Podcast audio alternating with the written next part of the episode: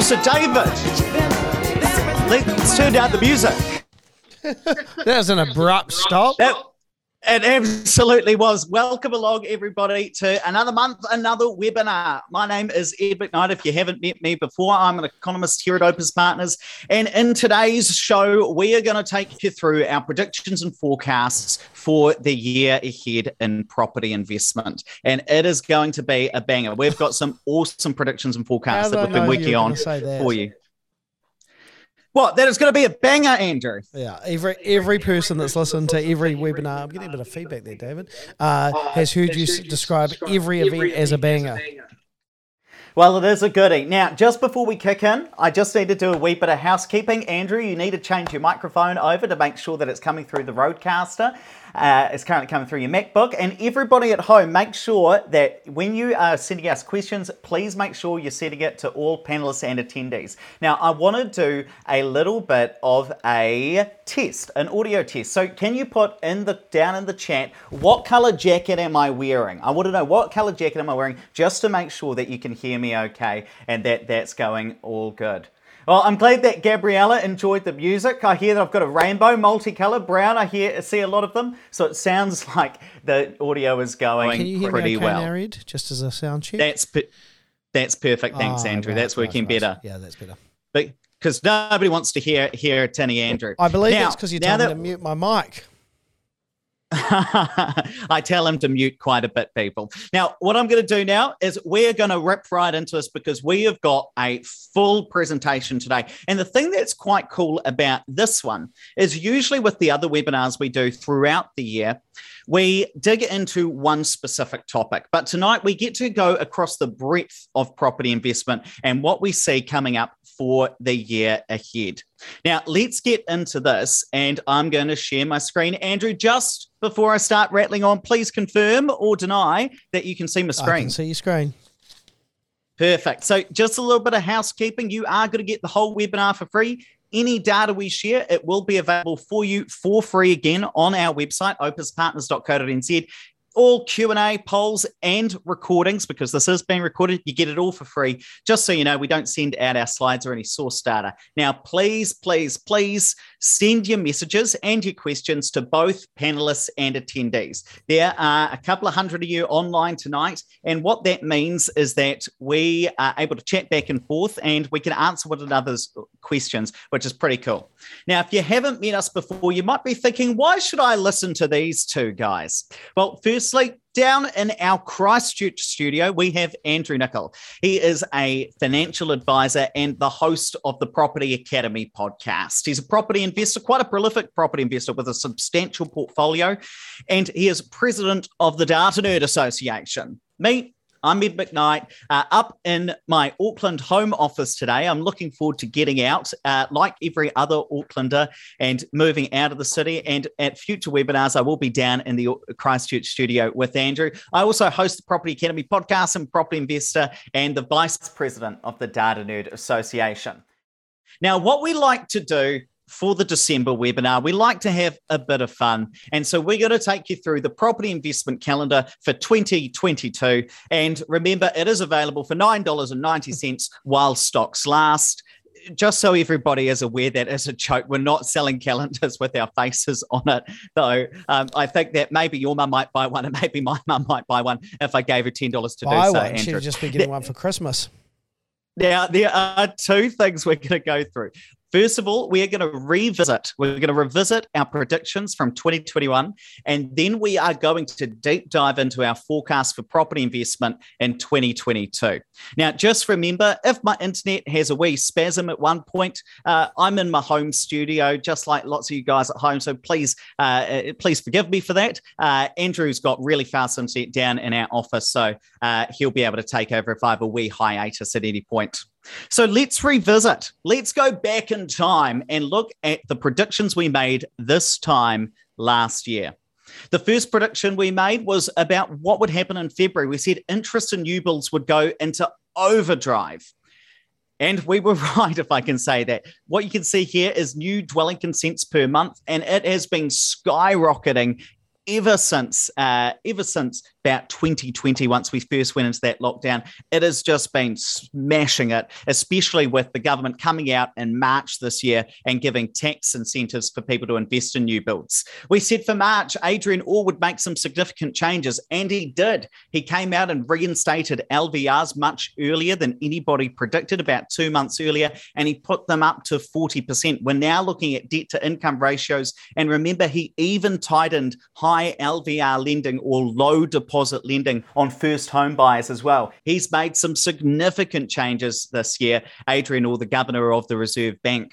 We also said that interest rates would hit a record low in May. Well, we were one month off because Simplicity set a record low of 1.9% uh, mortgage rate in June, just one month after we predicted that would happen. Of course, since then, interest rates have started to rise since July. We also said in August that there would be massive labour shortages in the residential construction sector, and that if you knew which direction to turn a screwdriver in, then hey, you'd have a job. And of course, in August, uh, in Newshub reported that construction industry was warning that the government's agenda was at risk unless that worker shortage was solved. And my favorite prediction, my favorite prediction, because I thought it was quite clever, and you're probably all going to roll your eyes at it, that the government would tell councils to shovel it with the Resource Management Act reform set to free up land. And of course, in November, Auckland Council, the Mayor Phil Goff has just come out and he's calling for changes to the government's enabling housing supply bill and finally, uh, the one I want to talk about is what happened to house prices. And the reason I suppose we're going through last year's forecasts is simply to suggest a show some transparency and say hey look we made some forecasts. How did they go? Can you believe the forecasts were going? And actually to make ourselves feel better that our crystal balls or our tea leaves are somewhat accurate andrew I don't. He doesn't know what to say. Just, the crystal balls is a weird comment, Ed. Uh, yeah, so so I, am going to go through these numbers, aren't I, Ed? Uh, so let's talk yeah. about. So so a, a, year ago today, we were talking about Auckland at 1.2 going to 1.35. Actually, we're a bit conservative. It got to 1.4. Drum roll, please. Uh, Eddie, you going to click on the next one? Oh, there we go. Actual 1.4. Uh, Christchurch City was at, at 526. It seems crazy to even think that you got a house for that now. Uh, forecast was 600. We're a bit conservative again. We're now at 679. Wellington, 876. We said a million. Conservative again, 1.1. And uh, Hamilton City, we said 750, and now we're at 829. So we were on the conservative side, but certainly uh, the trend was in the direction we were thinking. And of uh, course, uh, certain, certainly, I was going to say as well, Andrew, it'd be the first time anybody would have called us conservative. Uh, uh what else? We're missing November, Ed.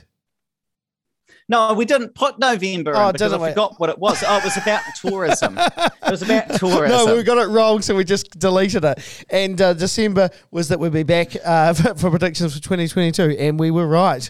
Now we're going to talk about the forecast that we have for the property investment in 2022, starting out with January. And of course, buy your calendar at all good retailers. Text Office to 268. Um, uh, and so we start out with J- uh, January. So last year we told you about Uncle Lester and his property predictions. So this is the guy at the barbecue, whether it's your uncle or not your uncle, and just the weird guy that's at your barbecue telling you it's not a good time to buy. And I think the biggest thing is that you're going to watch out for anti landlord propaganda because there's no news in January. Nothing happens in January. And so all that we're going to hear about in the newspapers will be negative stuff around property and, and, and la- us bad landlords. Um, th- this was an article. Uh, and stuff, and it said garage sleep out listed for f- rent for four hundred dollars a week uh, to a couple in Carlton. Now, uh, this this will not be a landlord. I guarantee you. This will actually be someone that's just renting out uh, their property that they're already renting a property and they're renting out their sleep out potentially, or or uh, uh, you know it'll be someone that owns a house and is renting out their sleep out. And we've got to actually remember the story. There's no real story here. The, the story is that someone wants to rent a sleep out and is happy to live in a sleep out for $400 a week to save money. So just be aware when you're reading these kind of clickbaity type things. Another one, mega landlord describes rot in the housing market. Uh, and actually, we, we did a podcast on that this week that'll come out uh, later on this week, uh, talking about this particular article, I think it was. And, um, yeah, again, just remember a lot of this bad news is just that. It's just clickbait uh, that'll that'll drag you into a, a whole a whole world of thinking that you're a terrible person if you invest in property. So I guess the lesson, uh, the first lesson of today is just prepare yourself for some uncomfortable reading, spe- uh, specifically if you're a landlord. Um, but the but the key thing is stay the course. Always stay the course.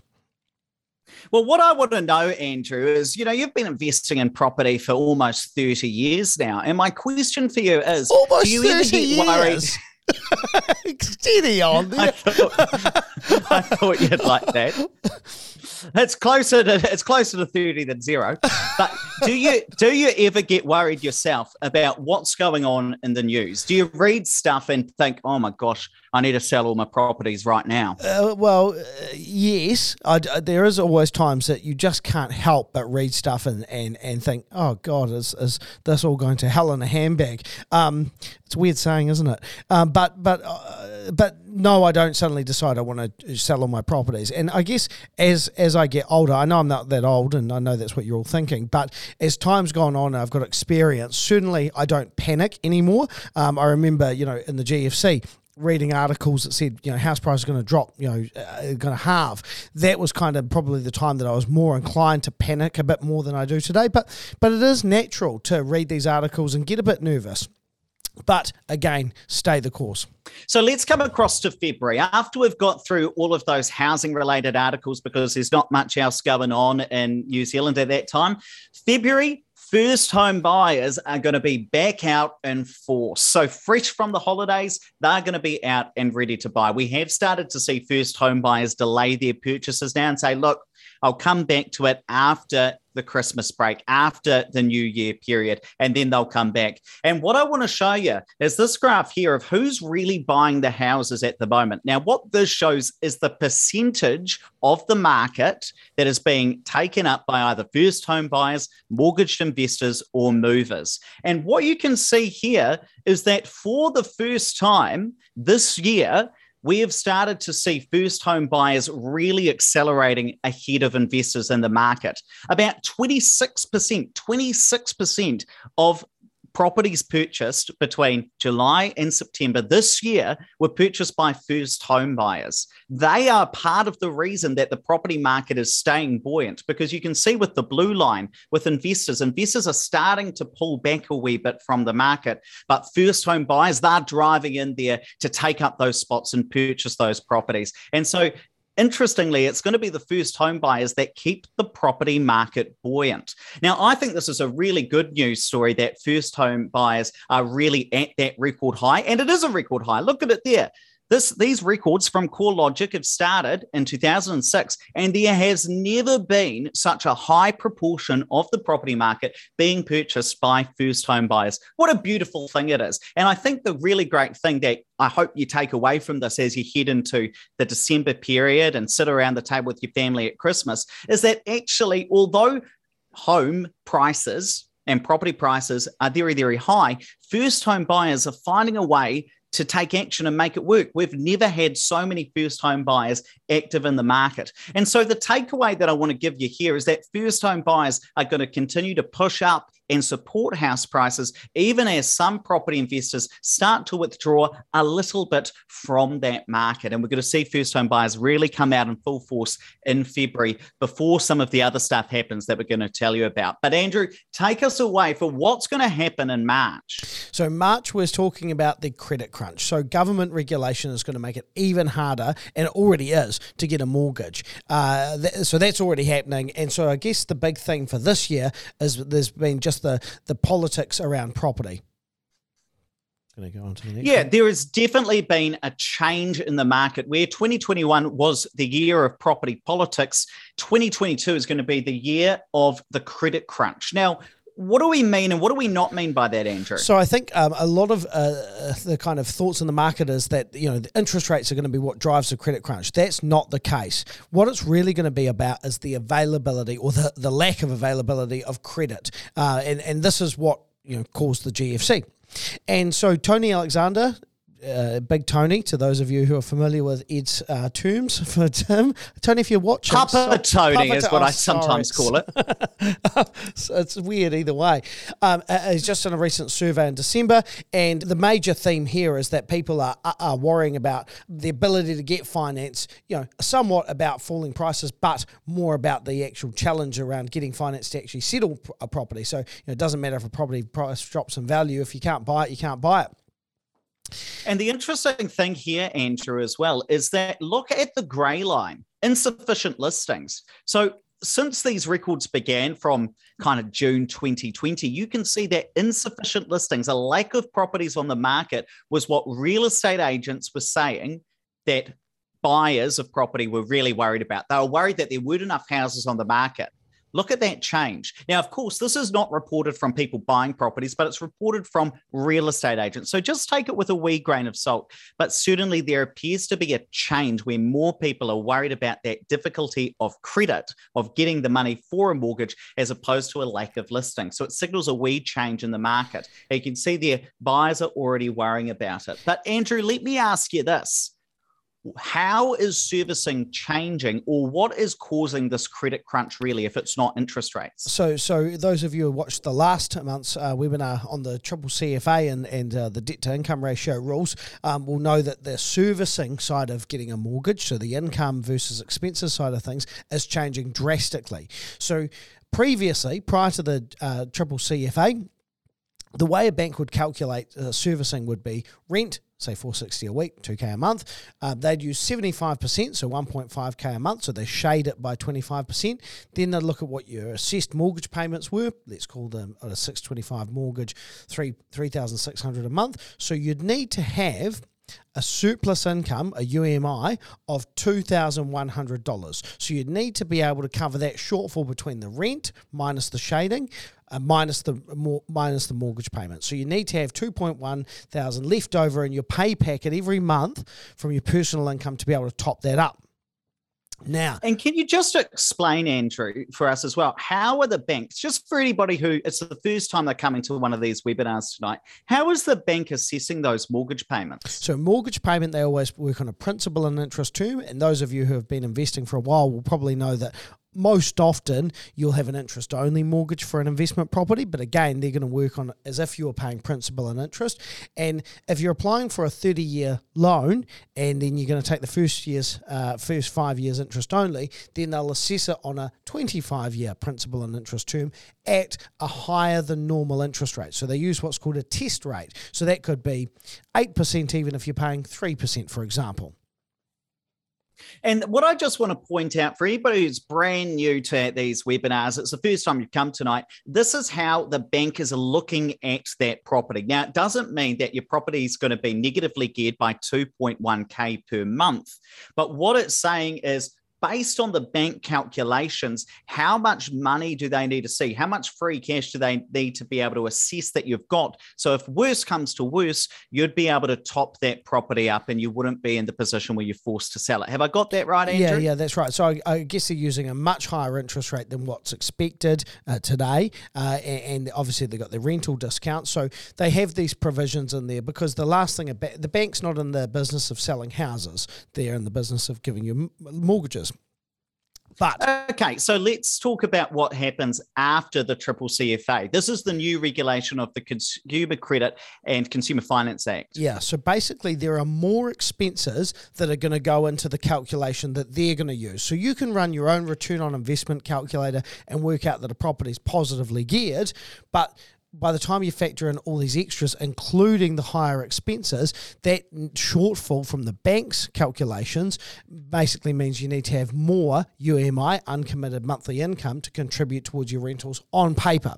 So let's again say that we've got the same numbers before the operating costs now banks are looking at things like the rates and the insurance for their rental property as well so those were things that were considered to be uh, c- uh, calculated within that rental shading of 25% for example so now you've got another $420 a month for example that comes off your bottom line. And again, you've got your your th- three thousand six hundred worth of payments, uh, mortgage payments. So your uncommitted monthly income, you've got to have two and a half grand rather than 2.1. So again, there's an extra 420 a month in this example worth of personal income you need to be able to get an approval to buy that rental property, even if that property is positively geared in actual fact. And I think the key thing I want to get across as well is what does this really mean? If this is the first time you've ever looked at this, what this is really saying is you need more income in order to be able to buy the same priced property. So, in other words, servicing is getting tougher. It is meaning that you need even more income in order to be able to purchase properties. And then that's not the only thing that's changing, though, in terms of the triple CFA. What about these personal expenses that are being more closely scrutinized? So, the bank will go through your bank statements line by line. And rather than come up with an arbitrary number like they used to, where they'd say, okay, two two adults and two kids cost twenty five hundred dollars a month to run. Now they're actually going to look through and see how much it costs your family to run. So if you've got Netflix, gym memberships, um, an expensive wine club membership, and you go out for dinner all the time, it's going to be more and more challenging for you to get money because the the uncommitted monthly income that you've got based on the bank's calculations uh, is is going to be far lower, uh, far lower than than someone that maybe is saving a bit more money.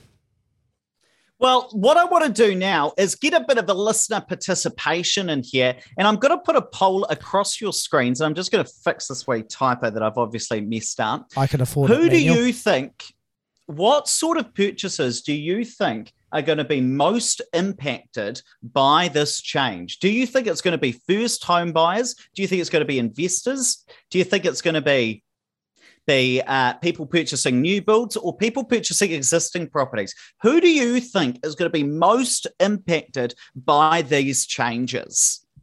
It's not a trick question. uh, you tricked me with it, though, didn't you? Well, I did, but I, but that's just what it is. And I think this is going to be really interesting because I can even see just from the few people coming in here, it's going to surprise most of you actually in terms of what we believe the answer is in terms of who's really going to be impacted this by this and why. So I'll give it maybe another couple of seconds just to get to the maybe 500 mark. If 500 of you have, have answered, then that's probably a good sign. Oh, and then we'll start to answer that. Richard Choose just reminded me of the auction for Ed's jacket. Well, we'll have to do that. I went to a fantastic charity event um, uh, the other week. I actually invited Ed along, but he said, no, there's nothing in it for me. Uh, but we, we, will, we will auction that off and give the money to the charity that I went to what I actually said, Andrew, is I'm legally not allowed to leave my city. Now, I'm going to end that poll now for everybody, and I'm going to share the results. So, 41% of you think this is going to impact first home buyers the most. 33% say property investors, only 2% say people purchasing new builds, and 140 of you, uh, 24% say purchasing existing properties. Now, this is really interesting because while I think everybody will be impacted, the people who I think are going to be especially impacted are people purchasing new builds. Now, that could be a first home buyer or it could be an investor. But really, what I, I, think is people purchasing new builds. And I'll tell you the reason why. Now, the thing with new builds is that there's often a period between you going unconditional on a property you saying, Yes, I'm actually going to buy this, signing the contract, you're unconditional, you're going to pay the money and you've paid your deposit. And there is a time frame between that date and when you settle to pay the money. And it could be 18 to 24 months. Now, what's the issue? Well, you can't get a 24 month pre approval from a bank. And so, what happens if you're purchasing a new build with a really long settlement like this is that there is a window of somewhere between three and 12 months where you've got to reapply for the finance. And the real question is well, what happens if bank policies change in that first 12 months or 18 months where you're unconditional on the property, but you don't actually have finance approved? That's a really, really big question for people. And so the message here with things like the triple CFA, with things with finance getting even more difficult, is that you if you are under contract for a new build, you need to be working really closely with your broker during that time, making sure that if they say yes at the start, that sweet, you're not taking on a whole heap of extra car debt or a whole heap of extra mortgage debt, whatever it happens to be, so that by the time you get to that position where you do need to settle on the property, that yes, you can actually still get you can still get the money in order to be able to settle it. And actually, one thing that we're predicting for next year, and we'll come to this in a moment, is quite a bit of financial innovation. So, with the banks tightening up, with there being a credit crunch, businesses coming out and saying, well, what are some interesting or, or better ways of delivering finance could we have so that people are still able to go out? And Andrew, I know there's something that you're thinking about that we want to take a wee poll on in order to be able to see what, what people think. I'm just going to stop sharing my screen so you're able to tell us about it. Yeah. So basically, uh, one of the one of the um, the new ideas that I've got for the for the new year, and I'm allowed to start new businesses in the new year because my disclaimer of not doing any more businesses this year will be will have lapsed um, in a few weeks' time. So one of the things that I think is a real issue is this risk of settlement, and so what uh, what we are looking at doing, uh, Ed and I and, and Ollie in the company are looking at uh, uh, uh, introducing a um, settlement insurance type of product. So if, if someone has signed up for an investment property or their own house and life puts a spanner in the works, uh, they lose their job, they um, some, something happens that is outside of their control. So so not if you develop a gambling addiction, that's your fault. But you know if you if you between now and settlement, something uh, changes in your life and you can't settle, it guarantees your the return of your deposit and that you don't get sued from the developer for non-settlement. That's basically the long and the short of it, and I'm working on on that at the moment. Ed and I, uh, over our holiday, will be researching everything. Mate, I can't do that. I'm too busy finishing the book these holidays. Oh God, mate. So what? So what Andrew's really talking about is if you're unable to settle for whatever reason during that that period, what if there was some amount of insurance that people could take out so that look if you can't settle you get your deposit back because obviously if you're unable to settle usually the deposit goes to the developer. But what if there was some amount of insurance? So I want to get a poll, see what you guys think. Let me just go across to it. The question I want to ask you is well, would you take out pre settlement insurance, assuming that you're buying a new build? Is it absolutely you think this is a great idea? Maybe if the price was right, or you know what, guys, I don't really think that's very needed. So I'm going to launch this poll across your screens again. Want to take a bit of a bit of a, a read of the room about what you think about Andrew's idea around this insurance thing. See what see what you guys think. And actually, Andrew, one of the things that we are talking about as part of this is this idea of financial innovation from the credit crunch. And as we're going to talk about soon, and I see it in the comments that are coming through, is that we expect that that non-bank lenders will become astronomically much, much more popular. Now, I'm just going to end that poll and share it with everybody again. So, what people are saying, what you guys at home are saying, is 20% of you are saying, absolutely, we like this idea. 68% of you like, maybe. Maybe if the price was right, 13% of you, hey, you, you, you don't need that. But that's cool. That's really good to get that sense of, hey, people are up for a bit of financial innovation. What I'm going to do now is we're going to go across and we're, fi- we're finished now with March. We've talked all about the credit crunch that's coming. Now we're going to talk about what happens in April. Now, in April, rents are going to really start spiking. Now, they have been spiking this year, and we're going to take you through the data in a second. But landlords are really going to start to pass the additional costs that they are facing onto tenants. And I'm talking about interest deductibility rules. I'm talking about things like the Healthy Homes Compliance Standards. I'm talking about the additional legislation and tenancy regulation that's been forced onto landlords. And in fact, you can already see that rents are on the rise. So, what I'm showing you here is August to August, last year compared to this year, where have rents increased the most? Where have they uh, stayed back a little bit more? So 19% increases in the Taranaki region, 11.4% in Canterbury. Man, they have spiked there. Wellington's up almost 10%. Across the country, rents have been up 7.8% across August 20 to August 21. Otago and Auckland, a little bit on the lighter side. Now, you might say to me, well, Ed, how is it how is it that we're going to have rents continuing to rise when they've already risen so much? And I've got six factors I want to take you through, six reasons why rents are going to continue to rise. The first is inflation, which is pushing up the cost of living across the board. And of course, if, if the costs of everything tend to go up, we expect rents to follow as well. And coming off that, one of the reasons for higher inflation is that people are having higher incomes in some instances. Not only are some some people able to negotiate higher salaries due to inflation increasing. But the other thing is that we've got a real labour shortage here in New Zealand. Our unemployment rate is what I would consider to be below it's or sorry i should say above its maximum sustainable level. Employment is above its maximum sustainable level. And we have got a real crunch where people aren't able to get job uh, to to fill jobs that are currently vacant. And i'll tell you a little story. Uh, one of the things that i do outside of opes is i'm a member of the institute of directors and i was sitting around the table with people who run very very large businesses hire a lot of people. And some of them their costs for lower income workers are rising astronomically. Now, the good news behind that is that in some instances, and I realize it won't be for everybody in the country, but there are businesses out there that are really having to increase the amount that they are paying their lower skilled or their lower income workers. Now, remember, that's a really good thing, but that is also going to introduce more competition and more demand into tenancies, which is ultimately going to push rents higher when you've got a relatively fixed supply. The other thing is that there is a much higher cost of ownership for investors from those additional regulations and taxes I talked about a little bit earlier.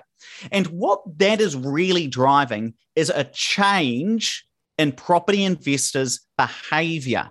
Now, what do I mean by that?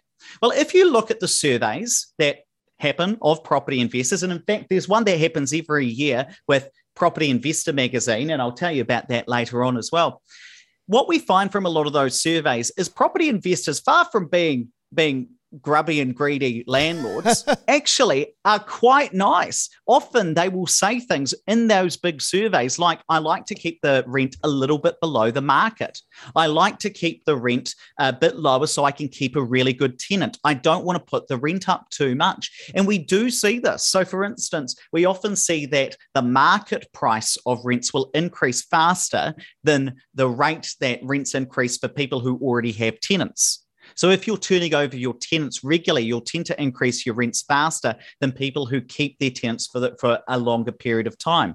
Now, what I expect is because property investors feel a bit hard done by in some instances with these higher taxes, with these higher regulations, we might see a bit of a change in their willingness to hold that rent down. We might start to see them willing to pass those on because they feel that they're the ones being hit in the back pocket.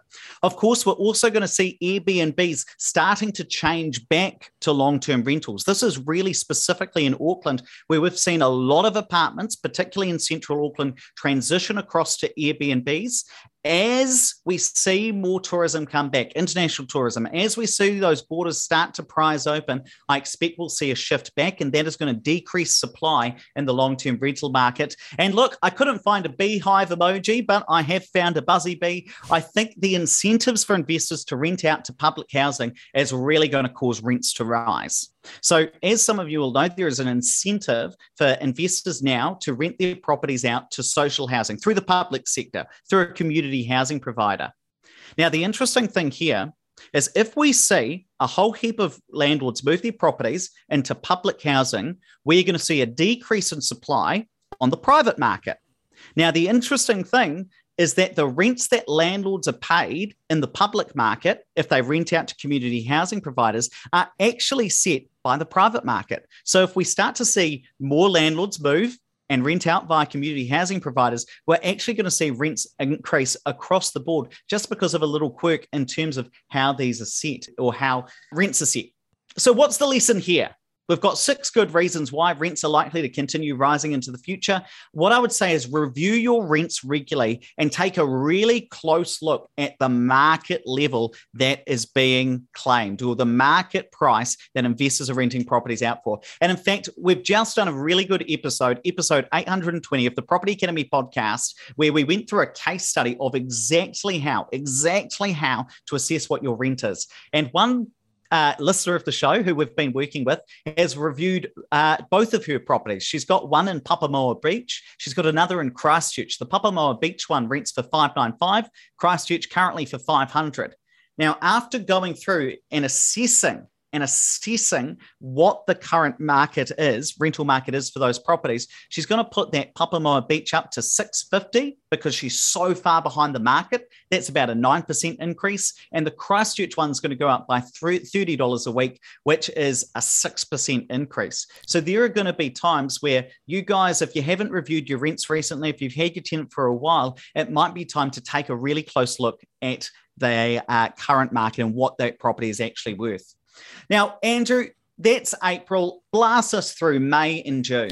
So May, I think we're going to start to see a labour sh- that labour shortage start to ease, and the biggest part of this is we hopefully will be. Uh, not COVID free, but COVID managed, and the borders will start to open. Workers from overseas will begin to arrive. There'll be migration into New Zealand, and as a result, there'll be people applying for jobs that will, uh, you know, for, for example, bricklayers at the moment. I know that there's a major issue trying to find bricklayers uh, because we get them from the UK. So if we can uh, get people from the UK over here to help with bricks, then great. That's going to help with the labour shortage.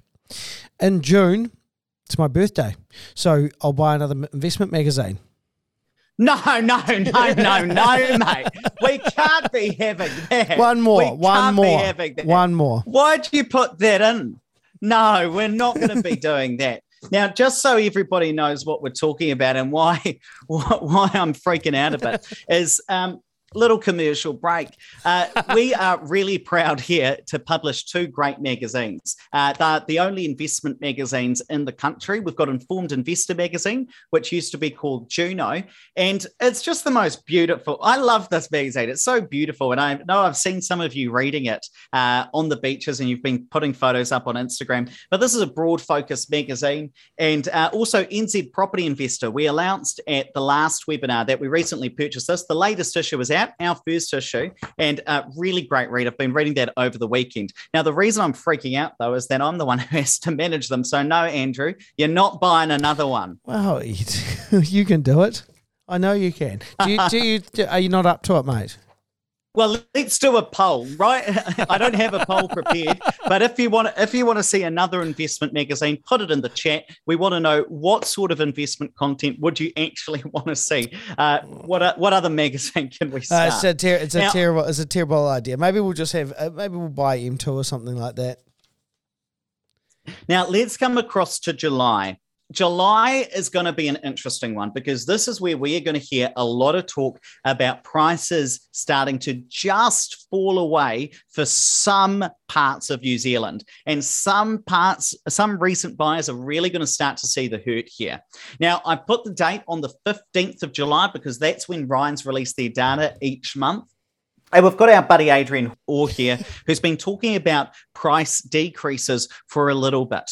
Now, what I want to show you here is the Reserve Bank's modeling, their exact modeling of what they think is going to happen to house prices. And this has just been released as part of the November monetary policy statement. So, this is the Reserve Bank's numbers what they think is going to happen to house prices. I've given it to you here from 2015 across to 2024. So, what does the Reserve Bank think is going to happen in 2022?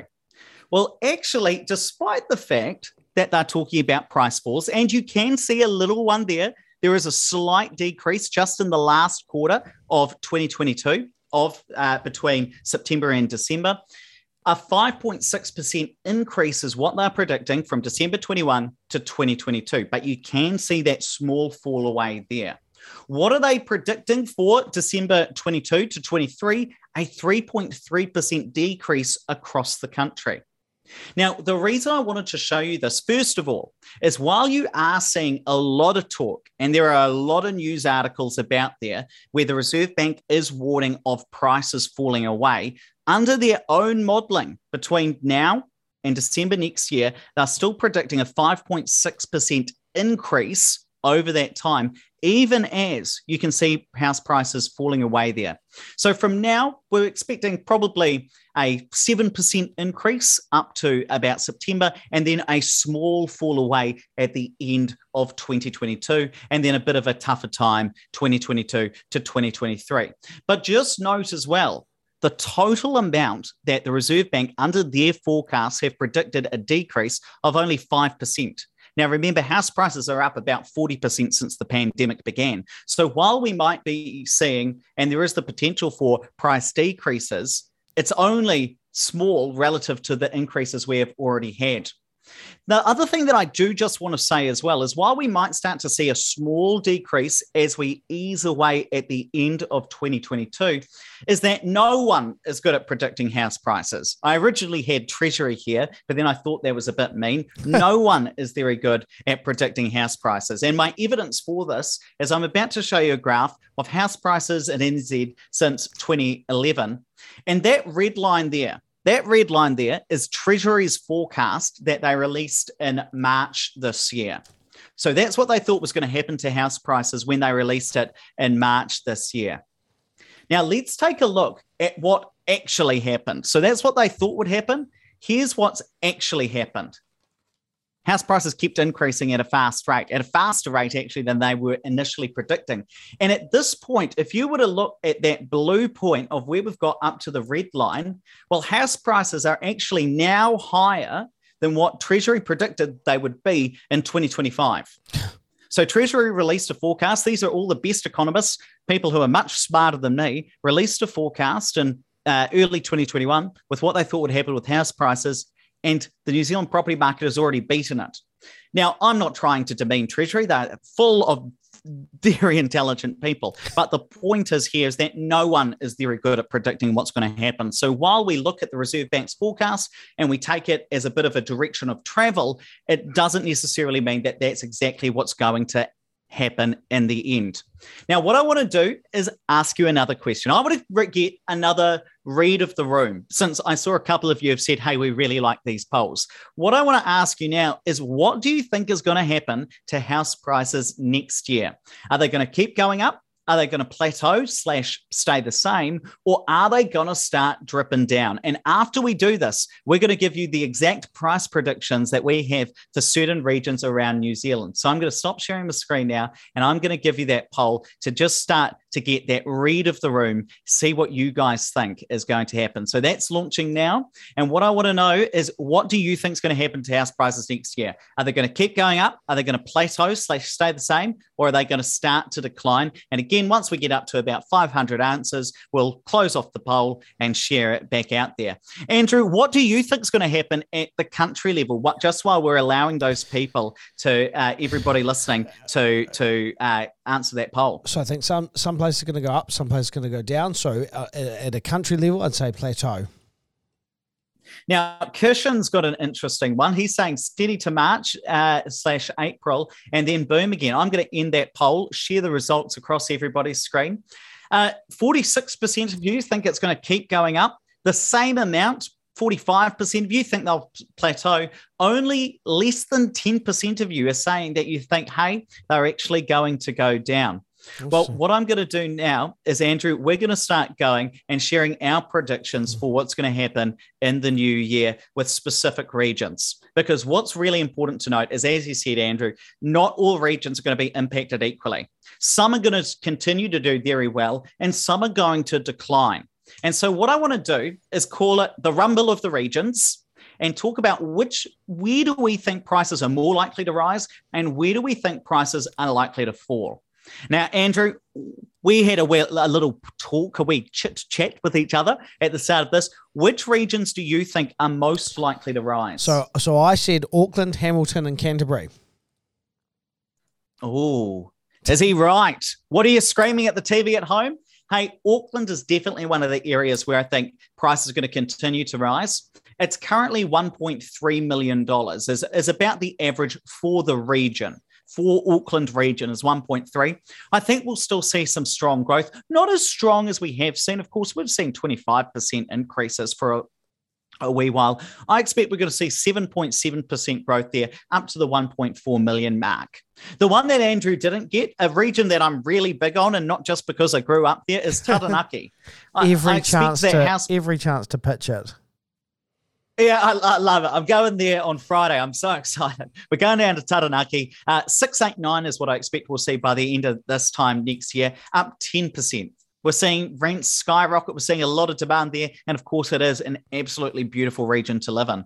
And Canterbury as well, I'm expecting a 15% increase heading up to that 790K mark. Now, you might think, holy hell, Ed, how are we going to get Canterbury up that amount in such a short period of time? What I'd just encourage you to remember is that last time I checked, I'm going to put my foot in my mouth right now. Hawke's Bay is up around the million dollar mark. Hmm. Wellington is up over the million dollar mark.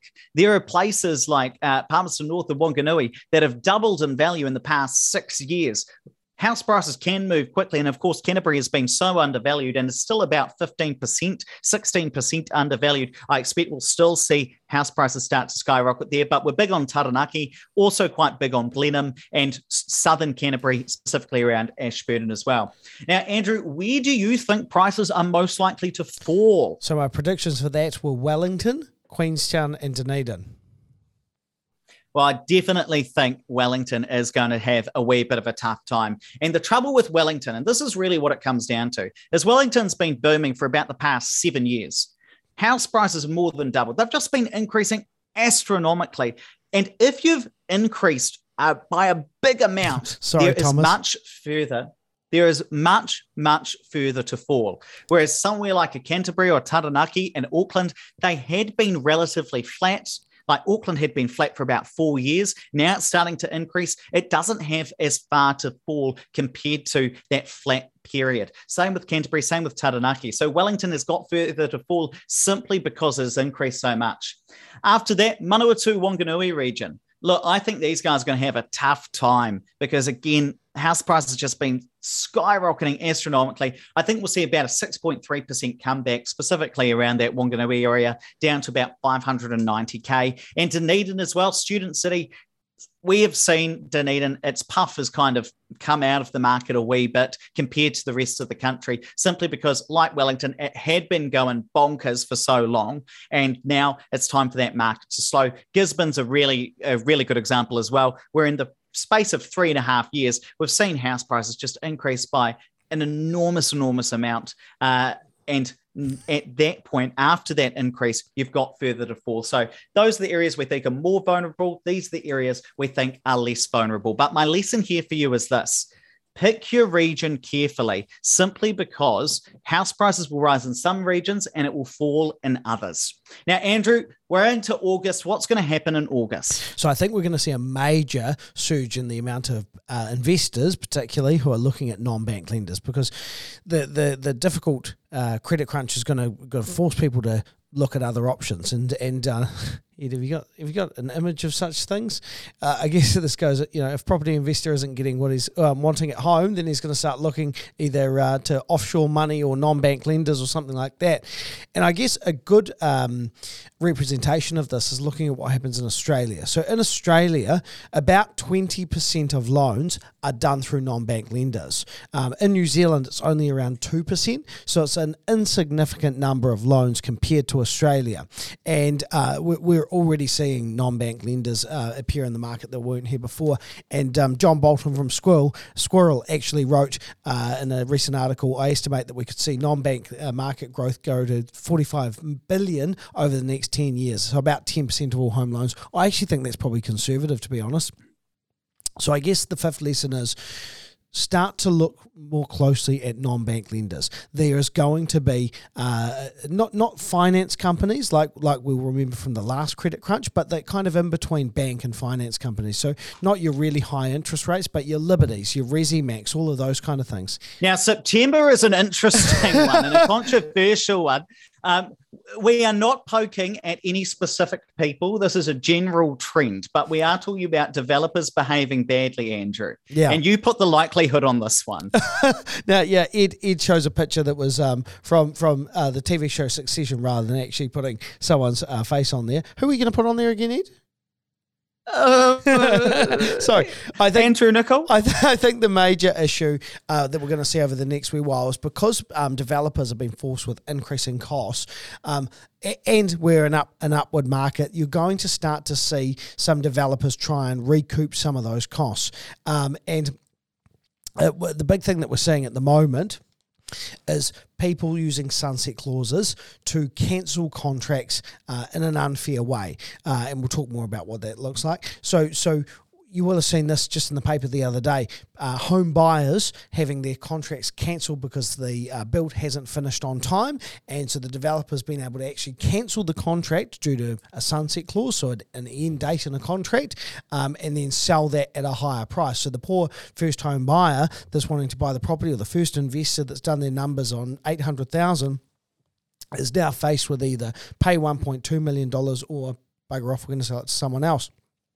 And actually, and just to explain, it just explain to us, Andrew, how do these sunset clauses work? So essentially, what happens if you're buying off plans, uh, you go unconditional and you've got an expected completion date. And normally, nowadays, you'll expect a sunset clause that's 12 months out from that. So what that means is that at, at that particular date, either party can cancel the contract if the build hasn't finished. And that's so that um, the developer can, you know, go on to do other things because they haven't been able to get the project complete, or you as the purchaser can do the same. So often they can be quite useful, but in a lot of cases, uh, we're seeing at the moment developers using them and then cancelling them just to sell the property at a higher price. And so, lesson six is that you need to include provisions in your contract to protect yourself against property, a property that you've signed off, signed up for, being resold at a higher price. The other major trend that we expect to be seeing next year is some developers, and there'll be some big name developers going bankrupt. And uh, the number one thing that I've learned from experience in, in the property game is what controls the housing market is the ability to get finance. And we are going to go through a very real credit crunch in New Zealand, and that will flow down to developers who won't be able to finish projects uh, on time. And um, there's a great example about this uh, in the paper just the other day that Ed and I did a podcast on, and uh, th- this was Maxim Homes in Christchurch, and uh, the, the shortage of materials was just the, the thing that stopped them being able to get properties finished on time, and it ended up sending them bankrupt. Now, I want to talk about. Oh, sorry. Did you want to say something there, Ed? No, I was going to, but then I decided I thought better of it. so I'm going to talk about the six main reasons that we think that some developers are going to go go bust over the next wee while, uh, next 12 months. So as you all know, there's been a major upward pressure in the cost of materials. Uh, and of course, if you've signed a fixed price contract, so you've agreed to sell a property for 800,000, but it's actually going to cost you 850, that's a real problem. And if you're an experienced developer with lots of money in the bank, then maybe you can weather that storm, but maybe not either. The higher wages that are being required to pay for construction workers, again, is just going to make it so much harder to finish that property uh, at, at, the agreed price.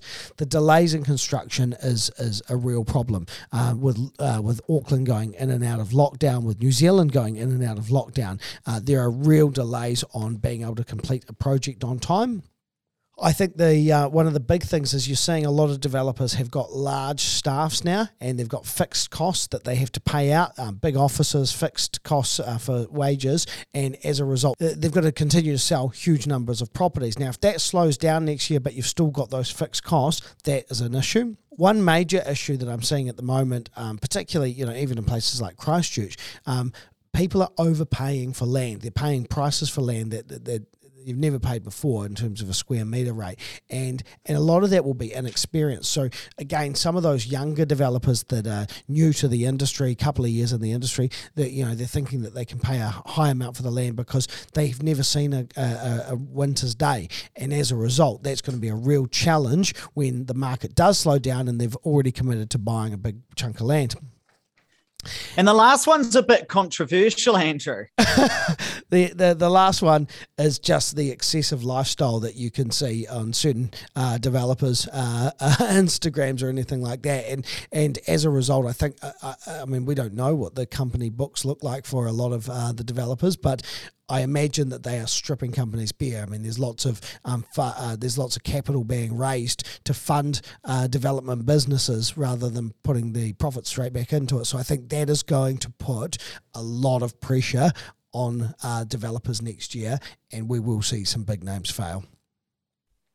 And I think the biggest lesson here is that developer, the developer you choose, is just as important as the property because it's all well and good if you find a property that makes sense on paper, but if you never get that property delivered, you've lost time and potential money, and that's a real issue. Now let's come across to ah, October. Oh, now, my girlfriend. Oct- you wish, Andrew. Now, the interesting thing is in October, we talked earlier that we were going to see rents rise quite sharply. We talked about that in April. Now, I expect that we're going to get some real cause for regulation starting to kick in. And I think tenancy groups are going to be really up in arms and really asking for four things. I think they're going to be asking for rental property warrant fitnesses. I think they're going to try and give it another go. They've been asking for rent controls or maximum rent increases for a long time rather than a market led approach. I think they're going to have another jolly at this, give that a go.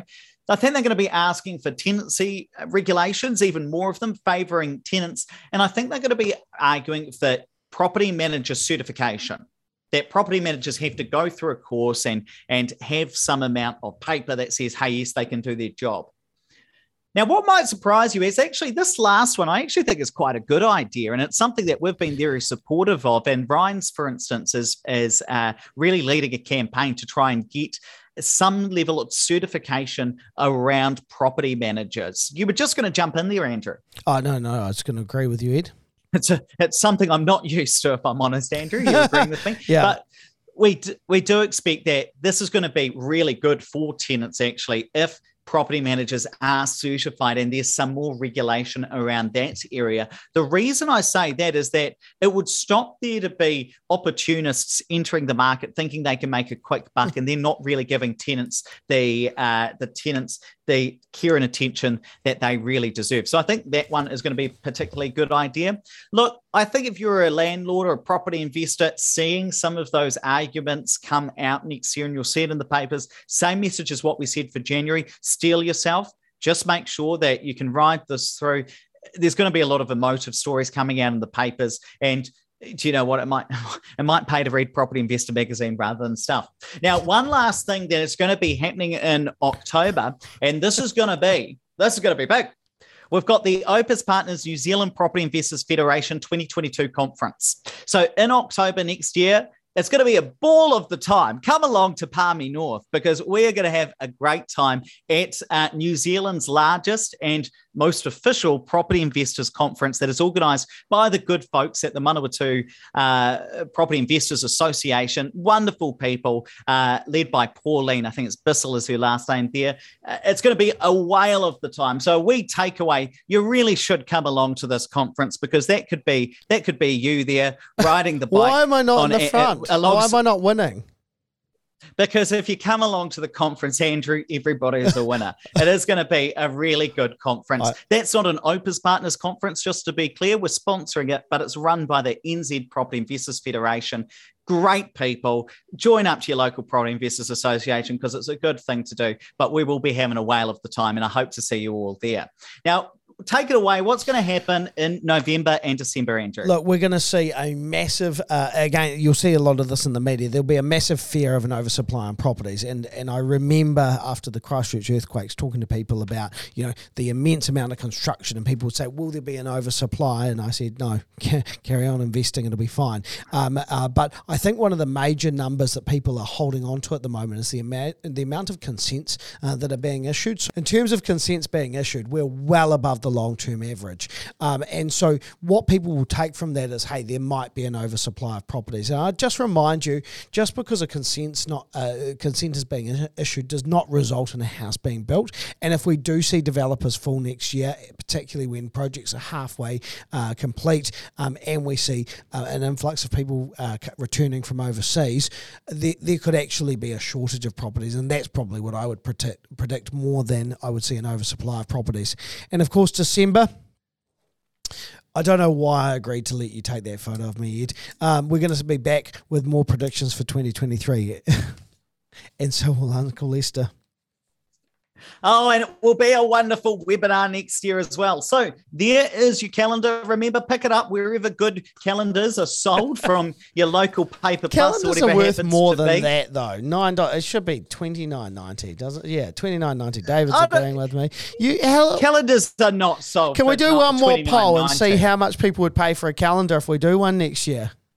We will do one last poll, but it's not going to be about that. Now, what I want to do is just recap the main takeaways that we've gone through here. First of all, steel yourself for those anti landlord s- stories that we're going to see in the media and on social media work closely. Please work closely with your broker around servicing. It's going to be a big issue, a big thing to think about next year, especially earlier. Review your rents regularly because that's going to help you with servicing those mortgages. And the market has moved substantially. So make sure you're picking up on those, as well as choose that region really carefully. Some regions are going to not do well last next year. Some regions is going to continue to do really well. And it's going to be a change from what we have seen seen over the last two years where everything's gone off like a frog in a sock. There are going to be areas that start to be rolled back. Consider those non bank lenders and areas of finance that you wouldn't have typically gone to. And of course, negotiate clauses with developers see if you can get a sunset clause put in that's only for your benefit, not for the benefit of the developer. See if you can push it out. See if you can get a clause in there that says, hey, we can have a sunset clause, but you can't use it in order to be able to sell that property at a higher price. These are all things we are seeing people do. And I'll tell you a little story. There was one uh, investor who actually was a home buyer who listens to the podcast and emailed me and said, Ed, uh, I've got a developer who's trying to do that, but not to me, to my neighbors. So this person listens to the podcast, decided to put in a clause uh, that extended that sunset clause out much further than it otherwise would have been. And so he's probably going to be the only person in that development who gets to go in to his property, move into his property and settle at that original price because he negotiated the clauses up front. It's boring.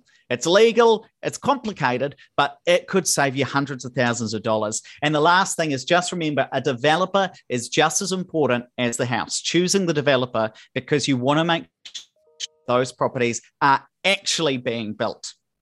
Those are the major seven takeaways, and we are going to get into Q and A in a moment. But if this is the first time you've ever come to one of these webinars, you're probably thinking, what do these guys even do? And I know that there are so many of you here tonight who are old friends. You've been with us for the last two years. You know us better than we know ourselves in some ways. But for those of you who are new tonight, I always like to just let you know, well, what do we even do here at Opes Partners?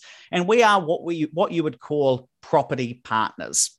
And what our service really involves is three major things. The first is we help investors put together a plan for their portfolio. We help them figure out how many properties do they need over X period of time. So that could be something like three properties over the next five years, something along those lines. So we plan out those property portfolios. The next thing we do is we help people pick properties. So we go out and we find good quality developers who uh, we can do due diligence on to make sure that we really like the look of them, to pick properties that work within that portfolio plan that you've created. And then lastly, you dig into the details. You confirm that, yes, that is the property that I really want to go ahead and purchase. That's the one that's going to fit with me and my portfolio. So, really, those are the three things planning, finding properties, making sure they're the right ones for you. And you might be wondering, well, how much does all of this cost? Well, we don't actually charge investors for this service. And the reason we don't charge investors, people who use this service, uh, any fees for that, uh, is simply this because you're probably wondering, how do you keep the lights on? Well, if we can go out and find good quality developments, if we can go out and find properties that are investable, that make sense for investors, and then we can match them up with investors, and that investor says, hey, yes, that is the right property for me. That's a property that I want to purchase. Then we charge the developer a fee as opposed to the investor. And that way we can deliver that service completely complimentary to the investors.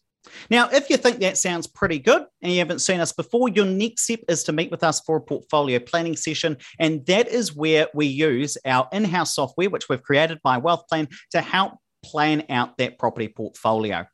So, what I'm going to do now, if you think that sounds pretty good, is I'm going to put a final poll across your screen just to see just to give you that opportunity to come see us if you are keen. Some of you are part of the family, and I know you've seen this 10 times before. But if you haven't seen it before, if you're new, then perhaps you'd like to see us. And just so you know, we'll be in touch specifically in the new year in order to be able to uh, book you in because we're pretty flat out for the rest of the year. So I'm just going to give you that opportunity. Pop that across your screens. If you hit the top button, You'll get a call in the new year. We'll book you in for that portfolio planning session. If it's not right time for you, if you've seen us before, you're already a client of ours, just click that no button because then we know, hey, look, we don't need to call you. You're all sorted. And, you know, if our strategy is right for you, hit the top button. If not, hit that bottom button there. Hey, so just, what we're going to do? Oh, sorry, just before, yeah, you go, Andrew. Before, uh, just, uh, just I see a couple of questions asking about new build. So yes, uh, uh, under the um, uh, under Opes Partners, often we deal in new build investments, but we do have a service that deals in existing. So I see that there are a couple of people asking about that. So um, you, it does not make economic sense nowadays, in our opinion, to buy an existing property and just rent it out. But you can, if you add value and do what we call cash flow hack, then Opes Accelerate, which is a paid service, is great. And so this helps you to increase the value of our property in a, in a quick period of time, hence the name Accelerate, and to accelerate your rent as well, so that you can combat the fact that you will be paying tax uh, on your interest. So there's no deductibility there. Now, what we're going to do now is we are going to go through questions, and I just need to change my mic. It's so hot in this room once you put all the lights on. Andrew. It's all so the hot to... air. so I've got to switch my mic over. And what we're going to do now is go through is go through uh, a couple of questions, but just one last thing that I always like to do in terms of next steps. If you want to learn more, if you want to learn more, I'm going backwards here. If you want to learn more, here are three things you can do over the holidays in order to be able to upskill. First of all, if you don't already listen to the Property Academy podcast, you really are missing out. Episode 824 went live today. You can find this on Apple Podcasts, Spotify, or your favorite podcast listening app. We release a new show absolutely every day. Tomorrow is 825. The day after that is 826. It is a banger. Of course, subscribe to our YouTube as well. We release a brand new video every single Wednesday. Just Google Opes Partners YouTube. It'll be the first thing that comes up. And then also our Instagram every single day we post uh, we post now on instagram i think we're actually going to start doing twice a day. Uh, so you can follow us on at opes underscore partners because we post a lot of educational content on there. And it's great to just as you're scrolling along making dinner or whatever you're doing on the bus uh, it's great to, to have that reminder about property investment. Let's get into the questions now, Andrew. And I know you've been sending them in. So let's just ask, well, what else would you like to know? And we'll stick around for maybe the next 20 minutes answering people's questions, which will be a lot of fun. Andrew, what have you been picking up? Uh, so, Let's have a look. Sorry, I was actually too busy writing notes here for to afterwards. Uh, well, fine. I'm going to answer Darren's question then, which is one we get almost every single time. So Darren's asked, uh, why the name Opes? Now, some of you will will know this, and you'll be able to scream scream the answer at the TV. So, Opes is the Latin word for wealth. And I'll tell you a little story about how it all started, where I wasn't actually there, but I've heard it so many times that I remember. So, uh, Andrew and Ollie Hickman, who was uh, one of the other founders of Opes Partners, uh, were sitting at a bar one day trying to name their fledgling business. And they thought, just like a lot of people do, oh, we should just Google what another word for wealth is. And Opes happened to be the Latin name. And so that's what that's what they've used. Uh, I've got another question here as well. Uh, Brian said, "How on earth do you guys have time for all of this stuff, putting out the content?" Don't, well, do you know what? It's sleep. a real, it's a it's a labor of love. And uh, can I just, you guys are going to be like, God, he's he's a bit cooked this one, but these magazines are actually so good. I was sitting down and reading them over the weekend, thinking God, the journalists we've got on staff are really, actually, really good quality. Joanna, if you're if you're watching tonight, first of all, thank you for coming along. Joanna's our editor for NZ Property Investor Magazine. Um, it's just such a good quality magazine. And of course, if you sign up to your local property investors association, you get this as part of your subscription, which is a really good way to get that as well. Andrew, what else are you um, are you uh, so seeing ten, in in your questions? Sure. So Tengo's asked, will banks treat rental income from new builds differently from existing? Uh, the answer is yes, uh, and the reason for that is because obviously with the new interest deductibility rules, an older property has more expenses i.e., more tax to pay than a new build. And so, as a result, the bank's servicing calculators are being adjusted so that if you own a property which is considered existing, uh, uh, as opposed to a property which has been bought uh, with code of compliance coming after the 27th of March 2020, then uh, they, they will treat those differently. They'll scale, they'll uh, shade them differently. Um, I imagine that you'll see more of that happen next year as well, because remember the deductibility rules uh, are being phased in over a number of four uh, over four years. Um, someone hey, asked. Uh, I've spe- oh, sorry, I'll just go into. I'll do one more. Uh, Anonymous asks: Is buying an existing house a good investment property? Uh, sorry, an existing home as an investment property still a good strategy, um, even though the interest is no no longer deductible. No, not in our opinion, unless you cash flow hack the property. Unless you can get that rent up to a, to a significantly higher level than than what a yield you'd expect on a normal property is, then no, it doesn't make sense. But you can do that through um, our Accelerate program, or if you or if you're familiar with doing that yourself, then uh, then it works. Now, I've seen a question. Somebody has asked, okay. How do I subscribe? This was Kate. How do I subscribe to Informed Investor Mag? If you go to informedinvestor.co.nz, you'll be able to sign up. We're currently running a promotion $29 for, for the year, I think it it's is. Four cheap. issues for $29. I know. Andrew always says it's too cheap. I said, I know, but I like it. I like everybody being able to afford it. I've also had somebody ask, Why is it that you specifically think Canterbury is going to do so well. And what I just want to show you is some of the data we've got on our website that supports that uh, kind of hypothesis as why uh, why Christchurch and specifically Canterbury is likely to do quite well. Let me just pull that up so that I can show you why we believe it's so undervalued. I'm going to just pop that on now. Andrew, you can While see the website here, yes. can you? Oh, what? Yeah, yeah. Oh, there we go. Who's that handsome man? Ed McKnight signed up. Oh, definitely signed up for this.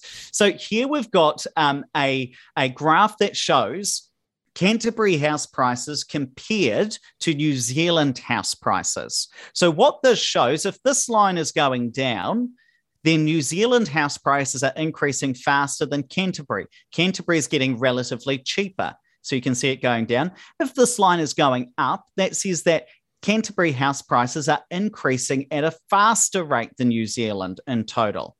Now, what has happened since November 2014, and I haven't updated this recently, this only goes to July, is that Canterbury house prices have been on a decline relative to the rest of the country. They've been going up, but at a slower rate than the rest of New Zealand.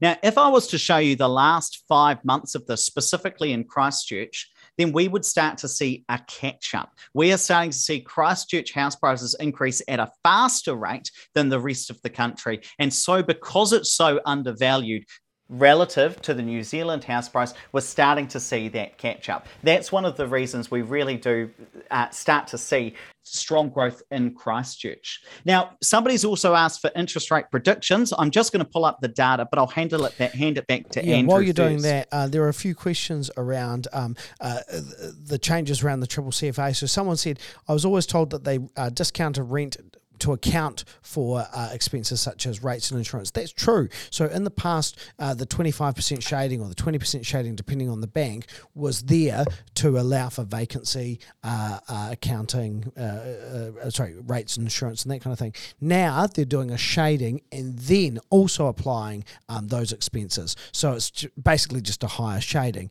And um, Cameron also asked, so the rent percentage hasn't changed um, because, of course, in our in our example we used uh, 75%, I think we used. Um, actually, it has changed if it is new, so uh, sorry, an existing property, so it is as low as 60%. Um, and in terms of uh, minimum monthly expenses, uh, which someone's asked about, have they lowered? No, absolutely not. They've they've increased those, uh, and and of course they are going line by line. So it would be very unlikely now that someone would be uh, would would be at the minimum monthly expenses. You'd have to be living on the smell of an oily rag. Definitely agree with that, Andrew. Now, there are two great questions that I don't think we've really answered on the show before. So, one, uh, I can't remember who asked it, but somebody said, What do you look for when you are finding properties? So, we're going out and sourcing properties for people. What do we actually look for? So, what I want to show you, which we haven't done before, is this is an example of uh, some properties we've recommended. And I just want to show you the level of detail we go through, specifically the checklist. So, you've got all the usual usual stuff. We've got an example of where do we think Auckland house prices are? Are they undervalued? Are they overvalued? Relatively undervalued at this point. But what I want to show you is I want to skip past some of the detail, even though it's it's uh, very interesting, and I want to show you Oh, please actually show. Ah, here we go. This is what I'm looking for the 23 step pre investment checklist. So, there are 23 things we tend to look for when selecting a property. So things like strong historical capital growth within that region. Things like, is it an appropriate part of its property cycle? If it's overvalued, if it's 20% overvalued, uh, hey, we don't want that. Like Otago at a time was 17% overvalued. No, we're not going to be recommending properties there because it's overvalued at the moment by our models. Population growth, employment, how diverse the industries are. So, obviously, you don't want to be investing in a one horse town because, in that instance, then what happens if uh, if one specific industry goes through a tough time, like we've seen in Queenstown with uh, tourism. I won't go through all 23 steps, but there are a range of things that we're looking for. Let's just find. Actually, this is a really good one, Andrew. And I had this question from somebody today priced at or under valuation. So making sure that if you're signing up for a new build, that it's not priced 50K above what it's really worth. So making sure that it's in line with the market. So there are a range of things. I'm actually got one of my team currently writing an article specifically uh, about this so that you can have it on there and you'll all be able to see it uh, and, and use it as well. One last thing I want to take you through are interest rate predictions. So I had somebody ask, what do you think interest rate predictions are going to be over the next 12 months? And I want to direct you to this specific article, which you can find on our website. So I'll just show you this. If you go to opespartners.co.nz slash learn, you'll see all of the articles that we have written. And we write three new articles a week. Um, there's a banger of an article up here, by the way, about how do I add an extra bedroom to my property when renovating. Really, really good article, by the way. I'll take you through it if anybody says in the chats. And this one here is about, well, how high will mortgage interest rates go? And what I've got here is the average one year mortgage interest rate from the banks, and I've got the OCR. Now, what you'll see is, God, they move almost in unison. God, they move really closely together. And what I've got here is the OCR, and I've got the Reserve Bank's forecast of what do they think the OCR is going to be. Now, this acts as a really nice baseline to say, well, where do we think interest rates are going to be? So if we go across and say what might happen in December 2022, well, 4.2% is what we might get up to, according to this. If we just add on the 2.5% margin, i.e., the average difference between these lines, and add it onto the forecast. But what you can also do is say, well, do you think that the OCR is going to stay on this course. Well, actually, they're increasing it a bit faster, so perhaps it'll go up a bit, bit, bit further than this. But look, I think a four or four and a half percent is probably what we'll see in terms of the one year rate coming up later next year. Andrew, what other questions are so coming up? A couple you? of really interesting ones. Um, someone asked the question: uh, Do you believe that legislation will be introduced to stop developers from uh, from cancelling contracts to resell and make higher profits? Um, I, I, I heard that there was something in the paper yesterday that I haven't even had a chance to read yet, and I'd written that down on my notes um, from from the webinar to actually dig that out and do a podcast on. I believe that's being looked at. Um, I wouldn't hang my hat on that happening anytime soon. There's so much going on in the world. Um, uh, that that there's uh, probably other focuses right now, um, but it's something that probably is going to get a lot of media attention. I think the biggest thing that's going to happen is developers are going to be named and shamed, and um, that has a serious ramification. Uh, you know, in a, in a digital age where we get we get people's names uh, very publicly um, pro, uh, spread uh, if they do something like that. And someone also asked the question. Um, sorry. Oh, someone asked the question uh, before. Can we explain more, uh, uh, elaborate on why Airbnbs will shift to long-term tenancies, uh, and uh, which which we said earlier on, and and the big reason for that is because there hasn't really been a market for Airbnb, particularly in the Auckland Central apartment market. And so, when those borders do open and when we do start traveling a bit more domestically, what you're going to see is people want to return to a higher level of income, um, especially if they don't have the interest deductibility anymore. And so, people might take their property, which they've rented to, for fixed term market for a year, and then they're going to put that back on the Airbnb market, hence resulting in uh, fewer properties for the long term market. Now, question for you, Andrew. Brian has asked with new builds, do you get a lower interest rate? Can you speak about the uh, the the lower interest rates that are available? Yeah, so there there are two banks which offer, uh, uh, I think it's two banks off the top of my head that will offer um, specials for if you're buying off plans or you're building a house, and, and that's to incentivize more stock on the market. Uh, and actually, one of my investors rang me today. I think I think from what are you laughing about? Well, I think from memory the rate was two point one nine percent. Peter's actually texting me at the moment. Is it is it two point one nine percent, Peter? Um, uh, so, something like that. And so it, it can really, uh, um, what, what, this particular investor um, was being forced to pay principal and interest, 2.29 from Kashan. Thank you, Kashan. Um, and 2.03, someone else has said. So really, really low interest rates if it is a brand new build. So take advantage of that. Um, this particular investor that I was talking to uh, just yesterday or today, I can't even remember, uh, said that even the uh, making principal and interest payments was cheaper than going interest only at a non-bank lender because he because he was on a relatively low income. Now, another question Tingo has, I think that's how you say it, Tingo has said, Andrew, what's your Candy Crush high score? Oh, hang on, I'll tell you. Uh, someone also said in there, uh, can you please tell us, what's your prediction for uh, either of you becoming engaged or having a child next year? Uh, now, I am I'm already engaged. So, Ed, um, what is your prediction of you uh, getting engaged next year? Zero percent. Zero percent chance. Jesus. Zero percent. Kelly, if you're listening, I'm sorry, but I will slip a um, engagement ring into your dessert when I see you on Sunday. I don't know how to figure no, out. No, it's because I like to I like to plan these things out, Andrew. Look, I think the likelihood that I'm still uh, unengaged in three years is still hundred percent as well, much to my mother's disappointment. Um, level now, level another... one two four zero, oh. level one two four zero oh for whoever asked that. Now, there is another great question, which is Glenn, you have asked, what is the maximum amount that rents can increase?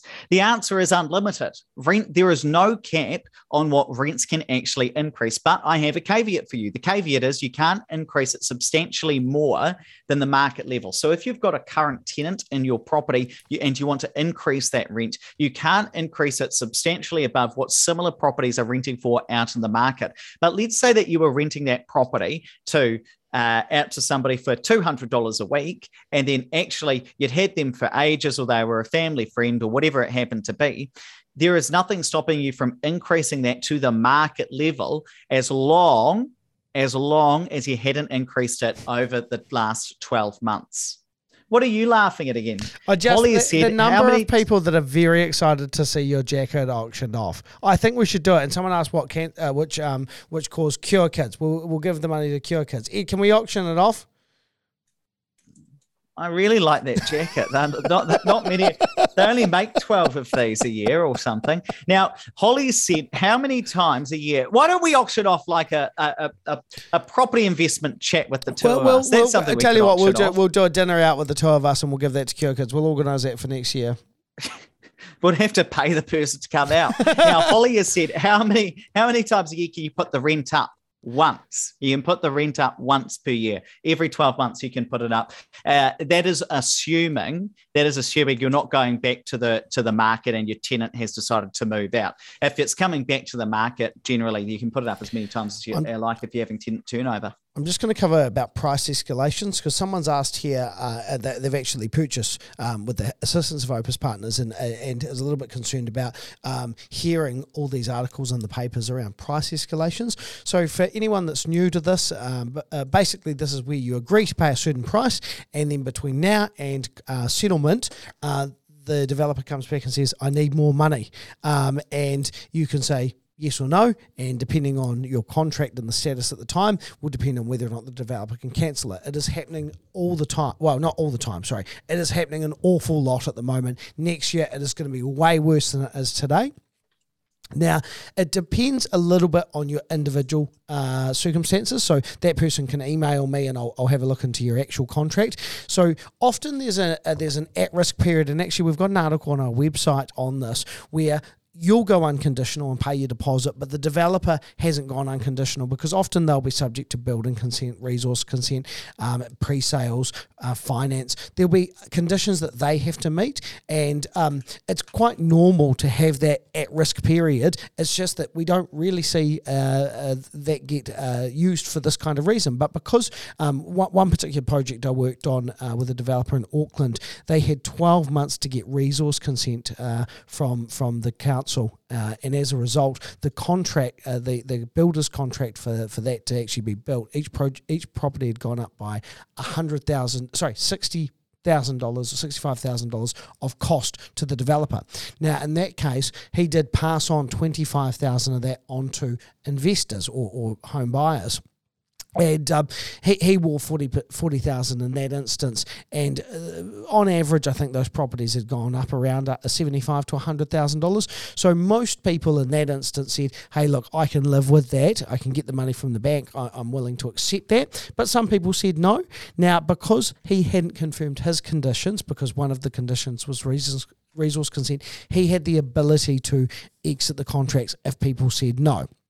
Now, even if a even if a developer was unconditional, if a developer is really really in trouble financially, they might come back and say, "Hey, we're going to go under anyway." Um, so so you either need to pay us $10,000 or we can't complete the project. You, as an investor or a buyer, has always got the right to say no. And my advice would be just just assess each deal um, to your circumstances. It might be that an extra $10,000 to get $100,000 worth of uplift is worth, worth your while. It could also be that developers are just using this to um, to get extra money, to take advantage of the upward market and take some of that profit that you've made. So you've got to be really careful. And probably part of the advice that I'd give is get a really good uh, uh, property specialist when you're when you're choosing a lawyer. Um, don't just use a standard family lawyer that you've known for years that maybe doesn't specialise in, in off the plan purchases, and make sure they go through that contract with a fine tooth comb.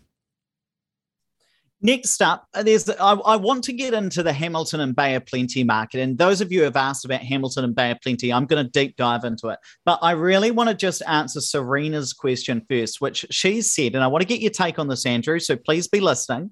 She said, Our rent is below the market. We haven't reviewed it since we rented it out in 2019, so two years ago.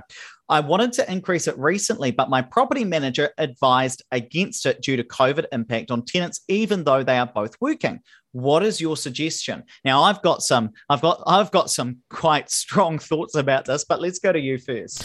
Uh, I, a very unpopular opinion of ours, um, and when I say unpopular, I mean the venture team are going to hate us for this. Is that sometimes property managers, not not venture necessarily, but just property managers in general, take the path of least resistance, and I think it's really important that you make your rental increases uh, steady and small, and that way it means that uh, uh, tenants can also afford it, and they're not faced with a hundred a hundred dollar a week uh, increase one year because you've been so behind the market. Um, I think that COVID uh, is, uh, is obviously a very real thing. Um, and if it is affecting um, your tenants, then you need to be careful about, you know, not putting undue pressure on people because that's not very fair. But you are running a business as well. And if it's putting undue pressure on you, you need to put that rent up. And I would, so I personally would be saying, let's just work towards a 10 $20 increase if, if maybe the market is 30 so that you give a little bit, um, but you take a little bit as well. I think on top of that, I just encourage you, Serena, to listen to episodes 818, 19, and 20, which, were just released last week. We went through exactly how to figure out what the market rent is for your property. They are really good quality couple of episodes. We just recommend that. I think being strong in rental increases is very important. And as long, as long as you are accepting the risk of vacancy, you're, you're accepting the risk that your tenant might turn over, which is their prerogative, but also you're allowed to charge the market rent. I think you've got to keep up with those market increases and being strong with the property manager on that, as long as you communicate that, hey, you're up for the risk of vacancy. Now, let's deep dive into Hamilton and the Bay of Plenty because people have been asking about it. And we're going to go back to the Opes website. And what I'd just say is if you come to this Learn section, you can kind of Google slash search for anywhere you want. So let's say we look at Waikato. I'll just search for it, even though I've already got it out. This will pull up, you know, how is the Waikato property market going right now? How is Hamilton? How is Gisborne? We've got we have got sections on here for every region in New Zealand and cities. And over the COVID break, we have made some big updates. I hired somebody to help me out with this data crunching, and I just want to take you through Waikato first. So first of all, look, we've got that median house price increasing um, up to October, 805k. But what's quite cool here is we can see well where are or where is Waikato house price right now compared to compared to its long-term average? So Waikato as a region is about 2.5%, 2.6% above its long term average. But what's important to note is that not everywhere in the Waikato, or Waikato, I should say, sorry, sorry, team, I'm terrible, um, is undervalued slash overvalued. So, for instance, um, Waikato District and South Waikato District hugely overvalued, massively, 28%. So even though properties are very, very cheap in Tokoroa, um, it doesn't mean that they're necessarily reasonably priced compared to where we'd expect them. Whereas if we look at Hamilton City, it's 2% undervalued, and Matamata Piako district is about 3% overvalued. Otorohanga is about 7% overvalued. So it's important. I mean, this stuff is free, people. Just go and use it. It's there for you. Um, you're able to use it. And then also, I've got, well, where is most affordable? Where are cheaper properties? So Tokoroa and Waitomo, really, really cheap properties there there, but not necessarily uh, not necessarily at a good part of its property cycle. And I've also given you the population growth, and also, I mean, this is this is the crowning jewel. And Andrew, you haven't even seen this yet. You can see on our website every suburb, every suburb in the country with what its average price has been over the long term. And because this is a cluster, God, you'll never find anything here. You can now click on these, which is pretty cool, and pull out, you know, specific suburbs so you can have Amazing. a bit of a better look. This is really cool. Uh, thank you to Trisha. I'm sure she's probably not on here tonight, but Trisha, my data analyst who helps me out with these. Also want to just show you Bay of Plenty while we're here to prove that we've got it for everywhere.